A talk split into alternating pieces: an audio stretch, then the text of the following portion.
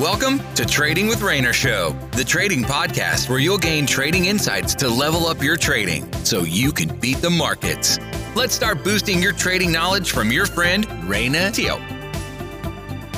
Hey, hey, what's up, my friend? So, in today's episode, right, I want to share with you five, five likely reasons why you're losing money in trading. Okay, reason number one, you're not doing the work.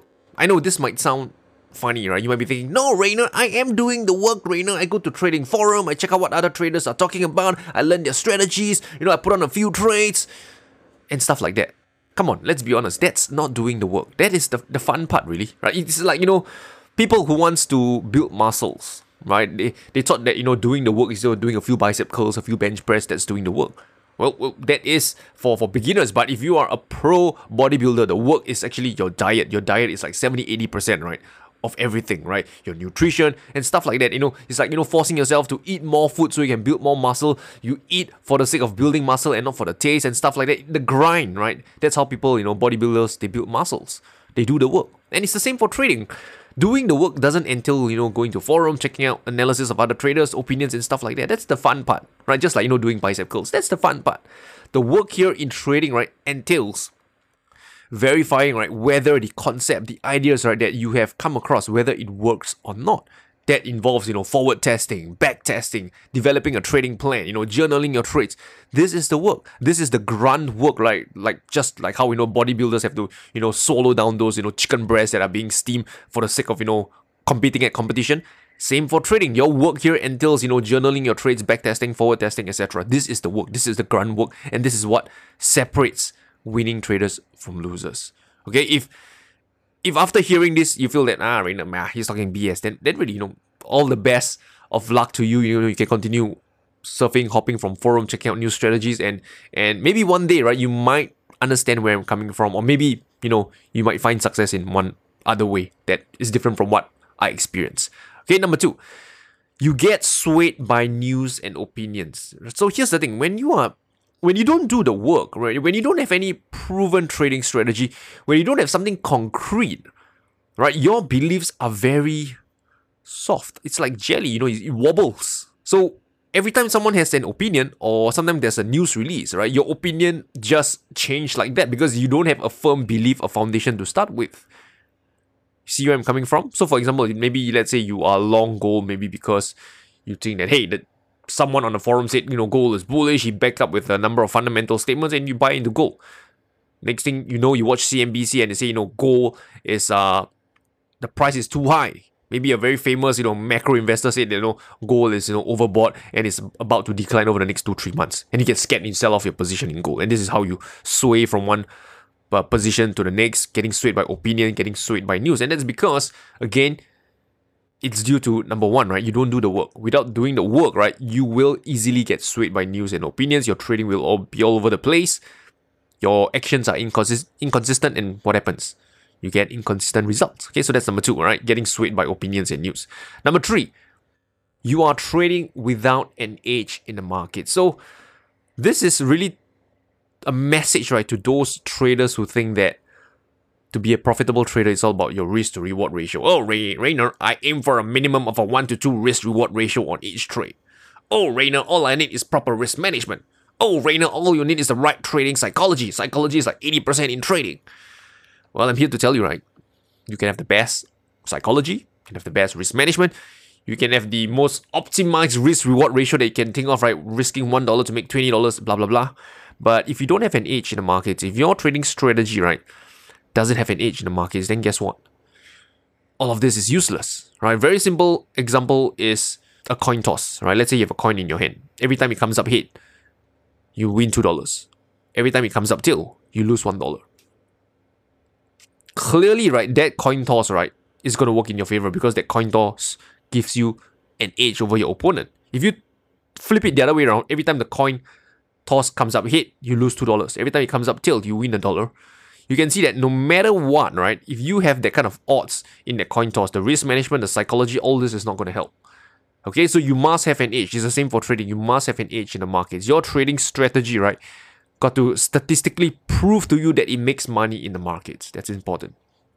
And number four, wrong expectations in trading. So many times people get involved in trading, the financial markets, because they want to generate another source of income, a passive source of, source of income. I want to make an extra $10 per day. I want to make, uh, you know, 500 pips every week, blah, blah, blah. Now, here's the thing, right? If you have this kind of expectations where the market is like your ATM, where you're supposed to make like, you know, 50 bucks every single day, then what happens is that when your expectations are not met, then what happens? Well, you find that you will be doing funny actions, right, to meet those wrong expectations of yours. So, for example, let's say you have an expectations of making, I don't know, 20 pips a day. Okay? Let's say you got 20 pips on Monday and Tuesday. So in total you got 40 pips. That's nice. But on Wednesday, somehow, you know, the market just doesn't seem to be acting in your favor. You're down currently, let's say 20 pips. But instead of taking a loss, right, you tell yourself, no, you know, I got to force out this 40 pips today, Wednesday. So what do you do? You average into your losses, you widen your stop loss, hopefully hoping that the market would reverse back in your favor and you can earn that 20 pips for the day. End up instead of losing 20 pips, right, as originally planned, you lose 100 pips on that day. So that 100 pips loss, right, is not enough, right, to even uh, cover, right, the profits that you have made on the earlier two days. So can you see you end up actually, you know, negative, right, for the week. So can you see how that wrong expectations that you have, right, of wanting, of needing to make money every single day actually cause you to take actions, make decisions, right, that is actually detrimental to your trading results. So the key point that I want to share here is actually to understand, right, to have the right expectations from the market. Or rather, should I put it right? Don't expect anything from the markets because the market will reward you right when it wants to. The only thing that you can do, the only thing that you can control is your losses. You can't control how much the market wants to give you. It will give you where it wants to give you, and you can't say, you know, I want to make a profit every day. Oh, I want to make 500 pips a week. No, the market doesn't care what you want. It gives you when it wants to. The only thing that you can do is to control your downside. Okay, so that's number four, right? Most traders they have the wrong expectations about trading. And lastly, number five, this is very important. Many traders, right, or rather or rather maybe it's the way we are being brought up, right? We don't have critical thinking. We don't ask why enough. We just take whatever we get right at face value and that could be maybe because of the education system that we are being brought up with right you know the education system since we are young right there's always two answers either yes or no okay uh the answers that you know you do in exam there's only like so-called one correct model answer any other answers is wrong and that way of thinking, right, or that way of approach, right, of bringing you up, right, cause you to stop, you know, thinking deeper, right? Because after all, there's only one correct answer, right? Why bother, you know, finding uh an alternative since there's only one correct answer. So you take whatever that's given to you at face value. And however, in the real world, it's not quite like that. In the real world, there is yes, there is no, there is maybe, there is 60% yes, 40% no. There's gray areas.